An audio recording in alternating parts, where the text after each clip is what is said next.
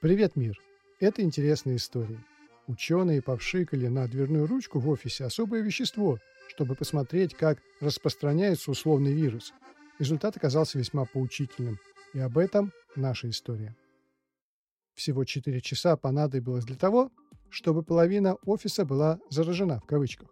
Условный вирус нашли на ксероксах, кофемашинах, клавиатурах, дверных ручках, перилах, кнопках лифта, ручках умывальника в туалете и так далее. Этот эксперимент показал, что вирусы легко распространяются через прикосновение, так что не стоит смеяться над людьми, которые нажимают локтем на кнопку лифта. Они не сумасшедшие. А в другом эксперименте ученые прикрепили на нос человеку небольшое устройство, которое имитировало выделение соплей, и отправили человека на вечеринку. Спустя некоторое время ученые вошли в комнату и рассказали о своем эксперименте, а затем включили ультрафиолетовую лампу. Все присутствующие были шокированы.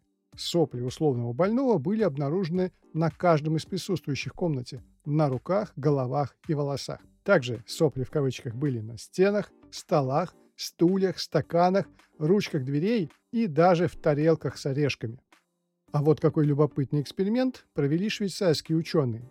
Они нанесли вирус гриппа на банкноты и отправили их путешествовать по магазинам и кассам. Спустя несколько часов банкноты стали изымать и проверять, и этот процесс шел примерно две недели.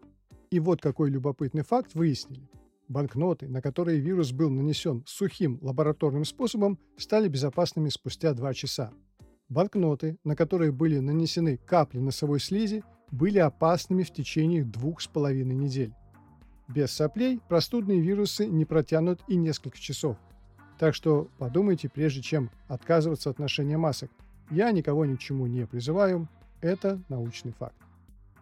Как известно, вирусы не живые и не мертвые. Без клетки донора они не могут себя воспроизводить и остаются в анабиозе в течение сотен лет. На данный момент рекордсменом среди вирусов считается питовирус сиберикум, который ожил спустя 30 тысяч лет.